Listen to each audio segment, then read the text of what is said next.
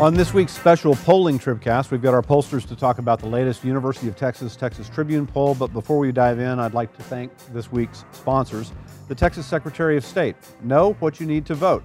Make sure you're registered and find out what forms of acceptable photo ID you can bring to the booth at votetexas.gov or 1 800 252 VOTE. That's brought to you by the Office of the Texas Secretary of State.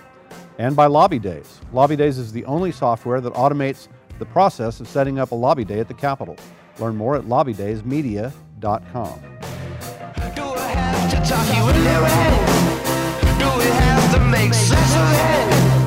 Well, I've known you such a long, long time. Hi, this is Ross Ramsey here on the first day of November with your special pollster version of the Texas Tribune Tribcast, our weekly Texas politics and policy podcast. We did our regular one yesterday. We're doing our special one today.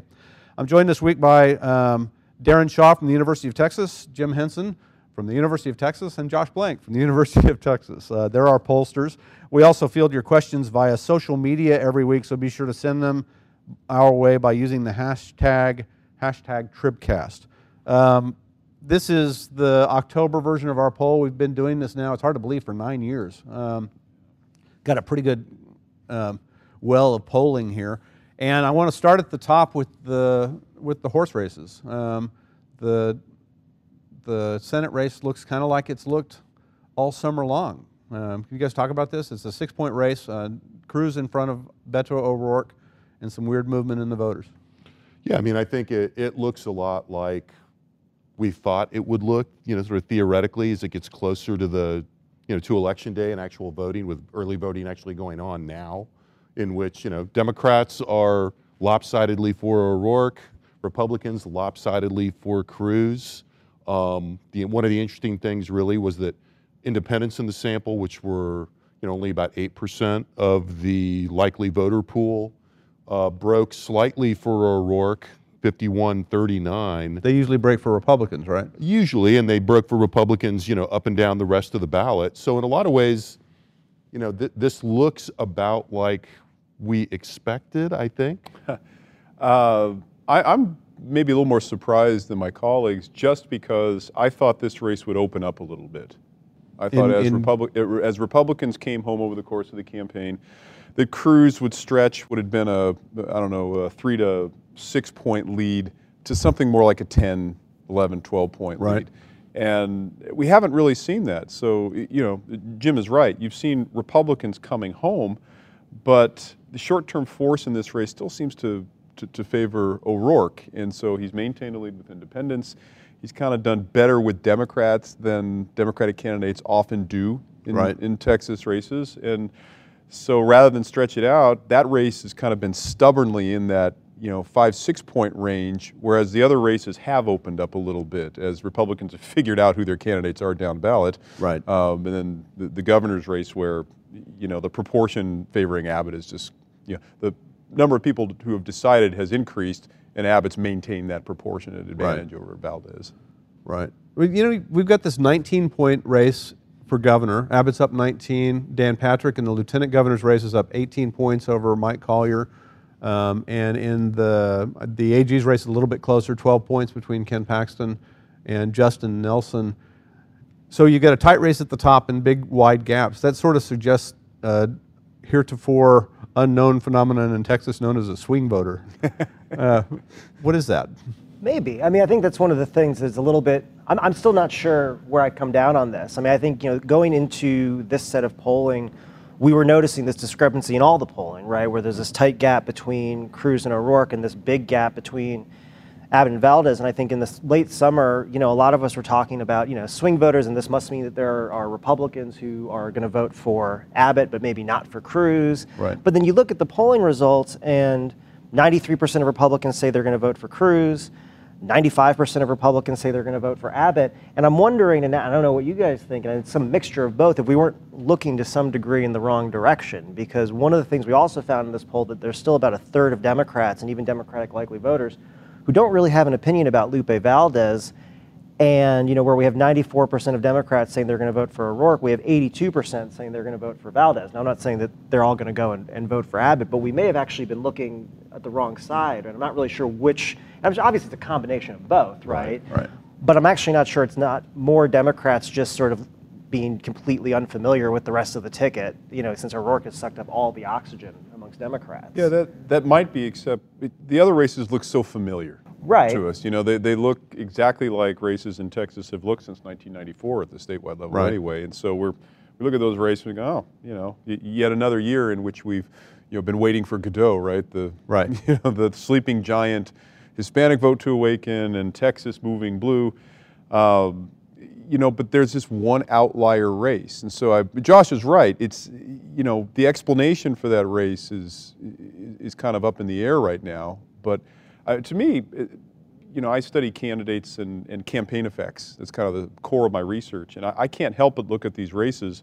Uh, on the Democratic side, and, and say what this shows is a candidate effect. You know, where you have a, holding the Republicans constant. So you've got the norm, right, yeah. You got the norm, and then you've got, you know, the obvious, and maybe it's unfair, but the Valdez O'Rourke comparison. Right. You know, an energetic, charismatic Democratic candidate who's well financed and is out there doing his stuff versus a candidate who's been, you know, what would be the phrase? Somnobulescent? they don't, they don't, oh, Josh is right. You are that- from college, look that oh, right? up. yeah, yeah, That's going to be a problem. yeah, that's it. I'll, I'll give you Ivory my, Tower word. Yeah. like two dollars for that word. But but you're right. Democrats don't know who, they barely know who she is, um, and maybe they're, you know, maybe with O'Rourke on the on the ticket. This is of course the the dream of the Democrats, right? That Right. that he has coattails.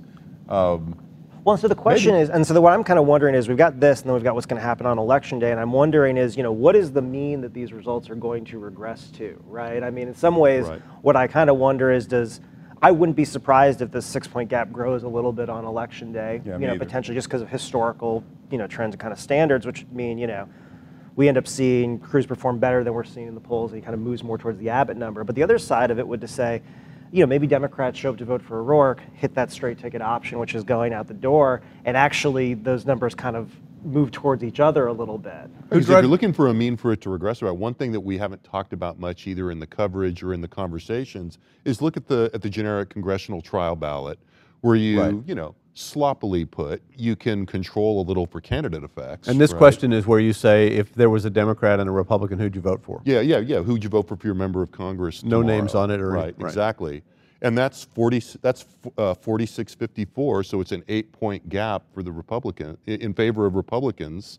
That looks like Texas should look in contrast to the rest of the country, right? In terms of being almost like the opposite of what we're seeing nationally. At least in a presidential year. I mean, that's the thing. I mean, what Yeah. strikes me about that number is we're getting sort of to where the nine point gap was between Trump and Clinton in the presidential Right, year. exactly. And turnout And- right now is kind of looking a like lot maybe more like a presidential year. You know, I mean, I. I, I think that still maybe We'll see. to. we'll see. Yeah, I mean, I mean, that still kind of points towards, you know, towards Darren's we'll see kind Yeah. of, you know, in that it may be a little over that, and I, you know, nobody should be surprised by that.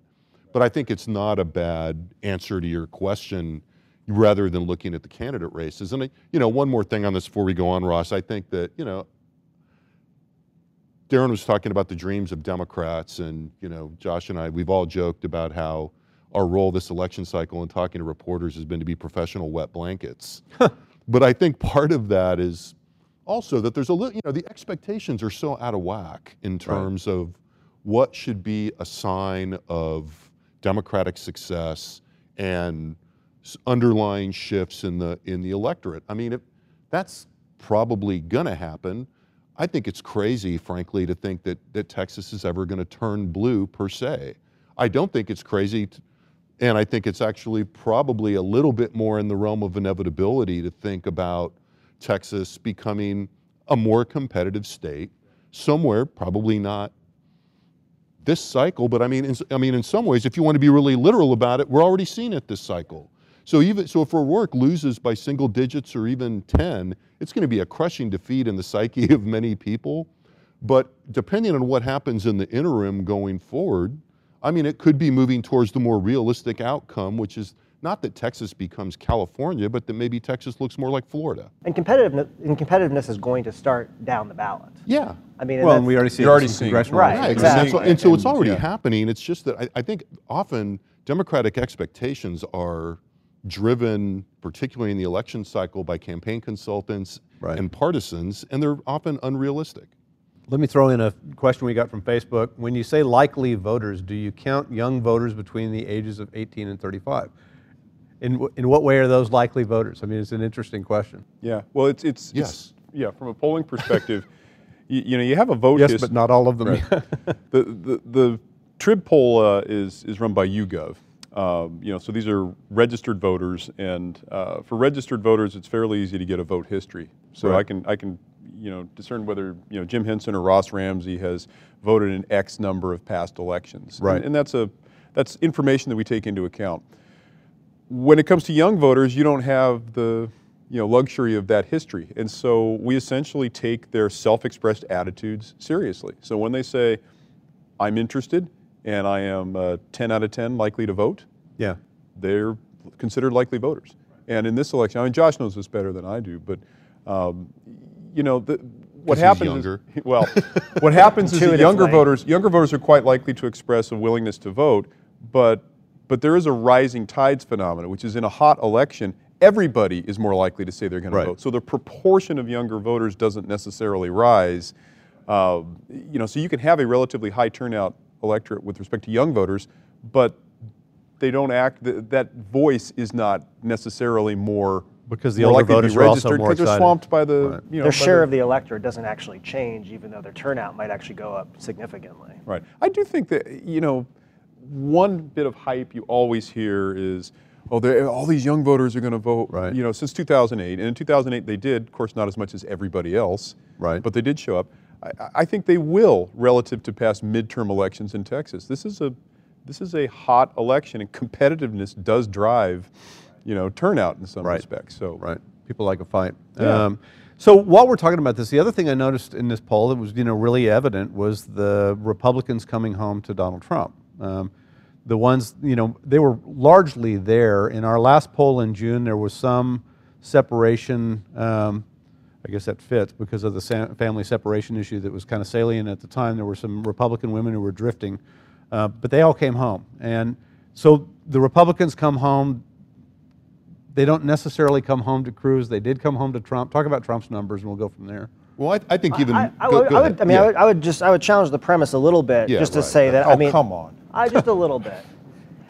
And the Ross is so nice. no, I know. I'm, I was gonna be- I just was said- gonna be I more just gentle said I than would just ch- I hear you. No, no, no. I could have said let- This is more Josh. civil than he usually I is. could have, I could have said no, no, fake news. Hold on. No, I mean, I think you know, I'm not sure that there was separation in the last poll in June so much as you know, we were right in the field in the midst of the child separation Right. crisis. We asked about that question. I mean, we asked that question about the issue, and we saw, you know. Some discre- you know, there was not a unified block of Republican opinion. I mean, there was it was sort of unsure, but it was also a very new issue that people were dealing with. You know, Donald Trump, elite, you know, Republican elites in Congress were kind of trying to figure out how they were going to handle it, and then they actually pulled, they actually, you know, ended the policy, you know, more or less, right when we basically started reporting those results. And so, you know, I don't know if they were necessarily moving away. I think they were trying to figure out how to navigate that issue and looking for cues from elites that weren't really there. Yeah.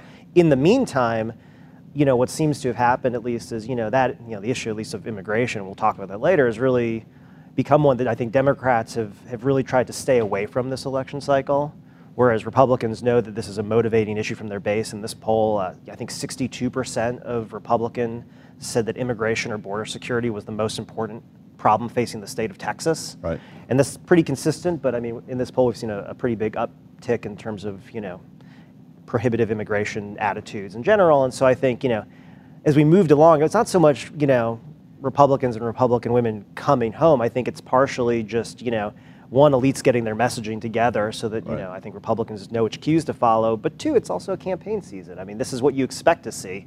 You expect, you expect to see the partisans uh, become more partisan, become reminded of their partisanship perpetually. And I think, you know, that's not necessarily a, a particular feature of this moment so much as any campaign moment. Yeah, and I thought he was going to challenge your premise more frontally, so I'll do that. Oh, which good. is that Oh, and I'm actually the- and I'm the Trump's mean one. numbers were actually on uh, the increase through that. Right. So if you go back and you look at his among Republicans, which is what you were talking about, Republicans coming home. Right.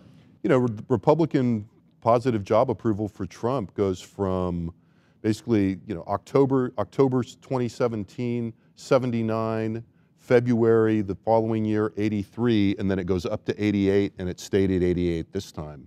So, A, there weren't very many people not home. And B, rather than them going away during those difficulties, their support actually was strengthened. Right. Even even in the face of, you know, however you want to s- explain it, you know, the fact that, you know, separating kids at the border was kind of, you know, grasping defeat from the draws of victory when it comes to the immigration issue for Republicans. Right. And that's why I think we're seeing a different tack now, which is don't let them come into the country to begin with so we don't have to deal with this policy. Right, right. So, talk about the Trump attitudes in general. People, uh, Republicans in Texas are pretty solidly behind him on his attributes, uh, on his policies. It was almost a question, you know, it almost looked in the poll like you could ask anything about what Trump's doing, and if you knew the party of the person doing the answer, you knew the answer. Yeah, I think we could ask about how he handles umbrellas and how he dresses, and there'd be partisan structure. Yeah, I, I think you see some variation across. So we asked, uh, uh, we asked how Trump was handling a set of issues, and we also asked, um, you know, for evaluations of Trump's uh, temperament and Right. you know knowledge and things like that, which we've been doing for a while. We like to get fresh data to, uh, you know, to kind of see if people are moving very much. So your general premise is absolutely right, which is it's it's polarized. There is a little bit of interesting variation by issue and by trait, and I, I think what's what's worth looking at is the extent to which that conforms with reality, right? So Trump Trump does better on issues, you know, where, we, issues and traits that we think he's a little better on. So he does better on strong leader than he does on, you know, say honesty. Right. Um, and and you know that should be the case. So it's while it, it is the case that attitudes have polarized, they're not completely detached from some sort of realism with Right. respect to his relative strengths and weaknesses, both in issue and trade terms. There's a little bit of yes, but. Yeah, yeah. I'll- but uh, th- that, that's not to, to say the fundamental observation isn't right, which is people basically made up their minds uh, about Trump. Some are on board, some aren't. Whether you are or aren't is almost entirely, you know, bound up with your partisanship.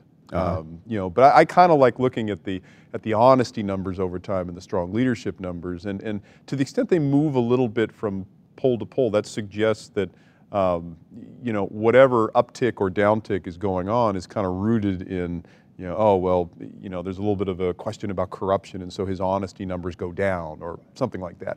but you haven't seen much because as Josh pointed out, it's a campaign season and everything just gets so overwhelmed by you know my side versus the other side. Right. And for Republicans, Trump's on their side, even if they got some reservations. And the main point is even those upticks and downticks are really just around the edges. True. Right. I mean, in the main, they, they've stayed remarkably consistent. And part of it, I think, is, you know, there's sort of a, I think, you know, an error that a lot of people make in assuming that somehow, you know, the next thing that Donald Trump does is going to be when the bottom falls out, at least on one of these traits or in one of these issue areas or, or whatever. And there's just no evidence in any of the polling we've done throughout the first two years of his presidency that that is the case. One, one thing I'd, I'd mention, we've talked about this internally a lot, and, and it's, it's kind of a, the residue of polling in Texas. I've been pushing this in some of the national polls I've been doing. Voters see a distinction between border security and immigration. Right. And, and, and because they're, they're, they are slightly different things, they're bound up with each other, and Republicans tend to do better with voters if the issue is border security.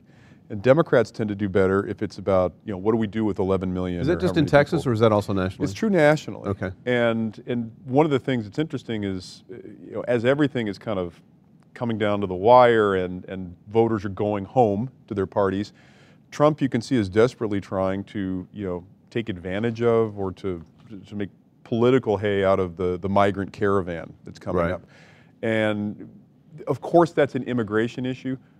But that's a border security issue, and Well, as Trump, he's- as Trump he's trying to frame it, Yeah, right, yeah. he senses that that's a border, and he wants to make it a border security issue. Right. Uh, while Democrats, the Democratic dilemma is really interesting, which is, you know, do you fight him and say no, it's an immigration issue, or do you simply say, I want to talk about health care? And I think they're choosing the latter strategy, which I think is probably the right strategy. Right, right. Before we continue, I'd like to thank two more Tribcast sponsors. Bills Up Now is a legislative tracking service that allows anyone to stay up to date on the issues that matter most without sacrificing their schedules. Schedule a demo today at billsupnow.com. And the Texas Fast Growth School Coalition. The Texas Fast Growth School Coalition has 70.5 billion reasons to invest in fast growing school districts. Find out why at fgsc.memberclicks.net. We had a lot of issue stuff in the poll, and I want to start with the Me Too section of this. We talked about the Kavanaugh nomination and confirmation. We talked about the issues that came up there. We asked people what they thought of Me Too. Walk me through this session of the section of the poll. Sure. Well, I mean, one of the you know the first things we wanted to ask about what, you know was the Kavanaugh confirmation, and, and we did this in a pretty light way, I would say, which is we basically asked people whether they have favorable or unfavorable opinions of Kavanaugh, and then secondarily, if they you know if you were in the Senate, would you have voted to confirm uh, Justice Kavanaugh or not? And the main thing to sort of take away from this, besides well, I'll just say the main thing to take away from this is that partisanship, not gender, is what was driving views of what is driving views towards Kavanaugh, the confirmation process in general. Overwhelmingly positive views of Kavanaugh amongst Republicans, Republican men, Republican women, indistinguishable. Uh, again, same thing with respect to you know supporting the confirmation, and the opposite views amongst Democrats. So, I mean, one thing just to sort of dispel you know with quickly is the notion that somehow Kavanaugh would have driven a wedge between Republican men and women. That's Right. just not Didn't happen. did not happen. And in fact, there's actually some sort of second order consequences to all this, which is that, you know, what we found is that, you know, we've asked sort of questions we've asked before about the Me Too movement, about the the attention to sexual assault and, and harassment and whether it's sort of, you know, likely to lead to the improvement of lives of women or whether it's leading to the unfair treatment of men. And what we found was that, you know, sort of in the wake of the Kavanaugh hearings, so we've asked these questions before, that actually, you know, um, partisan attitudes towards the movement and its goals uh, sort of strengthened. So what you did see last time we did this in February was some daylight between Republican men and women towards the Me Too movement, with Republican men being mostly negative and being mostly negative about its goals. Republican women were a little bit more split on this issue. Now it's indistinguishable. And so now partisanship is driving attitudes towards sort of the discussion about gender equality in a way that's, you know, in some ways kind of surprising.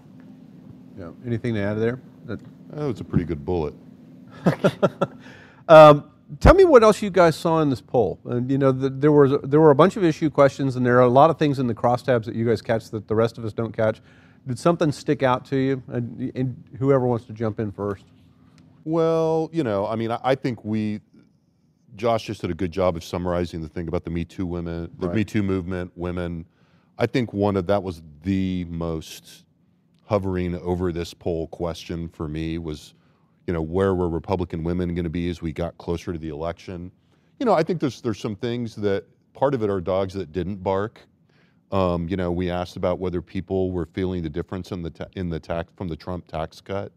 And you know, going into this election, I think in the spring and summer, people were like, "You got to run on that tax cut. You got to run on that tax cut." That tax cut has not shown up this election, and the polling kind of illustrated that. We asked people, "Are you noticing a difference in your paycheck?" Pretty big majority said no.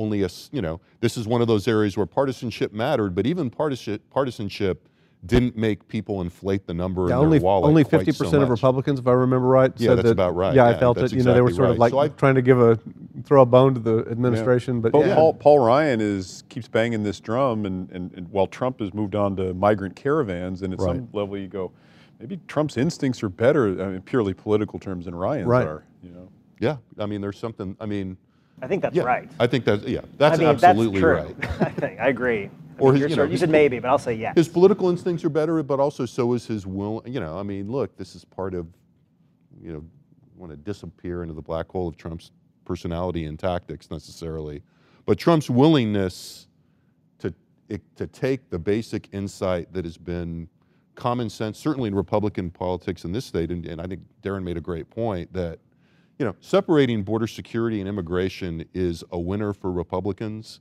And I think one of the early people that really saw that was Rick Perry Yep. in Texas. And really talking exploited it. Did a really good job with it. and did a great job. And, and he exploited it, but it was also, you know, I mean, you don't use this word with Rick Perry a lot, but it was deft, mm-hmm. right? In the sense that there was a subtlety there that I think was not obvious to everybody, and that now everybody looks at.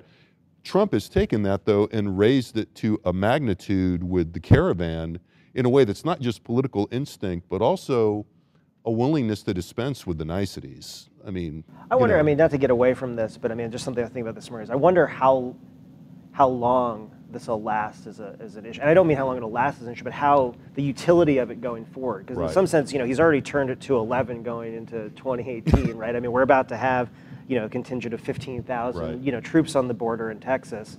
hashtag Jade Helm. and, but, you know, I just think, you know, so are we going to be at this level, this fever pitch for another two years? And then is it still going to have, you know, the salience Right. that the issue has in 2020? I think so. I mean, I just, you know, lo- having looked at these numbers for so long, I think so. But assuming that this is sort of the greatest hit of, Yeah. you know, the Trump era, what happens in 2020? This is when a little bit of a blind this? question, but how long have border security and immigration been the top two issues for most important problems facing the state in our poll? I mean, this has been years now. Yeah, I mean, I- I since at least believe- the Great Recession, right? I believe basically in every poll except for the heart of the Great Recession when the economy, economy got up it. a little bit. Economy trumped it for a But minute. yeah, even at that point, the combined We're still mentions competitive. the combined mentions for jobs and employment and the economy, which we, we sort of lumped together, Right. Uh, compared to border security, immigration, which we'll lump together, there was never that much difference. Even as you know, the bottom was falling out of the economy, which which stunned us. It was Right. one Right. of one of the first. Uh, I, I guess it's 2008 and late into 2008 and 2009. We were we were very surprised by that. We're not surprised anymore that it's about the you know persistence of that issue. Yeah, I think I think I'll be surprised when it stops. Yeah, I'll go on, on quick quick sort of observations. Uh, Josh mentioned women. One thing I, I think you'll if you look into the numbers, the uncertainty expressed with respect to the Me Too movement amongst women is higher than men. That is to say, uh, the don't knows, or you know, the, the, women are Men were a little more emphatic, or and, men, and boy, this is something you see constantly. Men are always more certain in their attitudes than women. I may not be Um, right, but I'm I certain. don't know yeah, about that. exactly. um, and, and so you, you you see, uh, I, I think it's uh, Rarely right, seldom. Yeah. yeah, tw- uh, 20 to 30 percent of women, Democratic and Republican women. So Democratic women are are more, they're not ambivalent, but they're more than men. And same with Republican women. So that uncertainty always catches me with respect to women and men. Suburban women, uh, Southern suburban. th- th- This has always been a strategy of Beto's, Beto O'Rourke. That you know, if I can just peel off some of these suburban Republican women, Right. I, I can I can be competitive. And I I think a lot of us who've looked at the national data understand that that, that is a strategy that actually is probably working in the North. It doesn't work in the South nearly as well. And I think you're seeing that in Texas. I think you see it in the Tennessee Senate race. right? Southern suburban women aren't like northern southern suburban women. Northern Uh, suburban Northern- women. northern Right. suburban Right. women, right? That Right. there's a regional divide, um, and and I, I think you see that. In, it'll be interesting. The race I'm interested in, uh, just as a sleeper race we were talking about yesterday, is the Georgia um, Senate or governor's race, Right. And it'll be interesting to me to see how well the Democrats are at getting some of those suburban women in Atlanta and the collar counties, um, and then uh, young people. Um, we generally think, going back to your first-time voter question, that young people tend to pick up on the latest wind, that they reflect whatever is going on in the electorate writ large.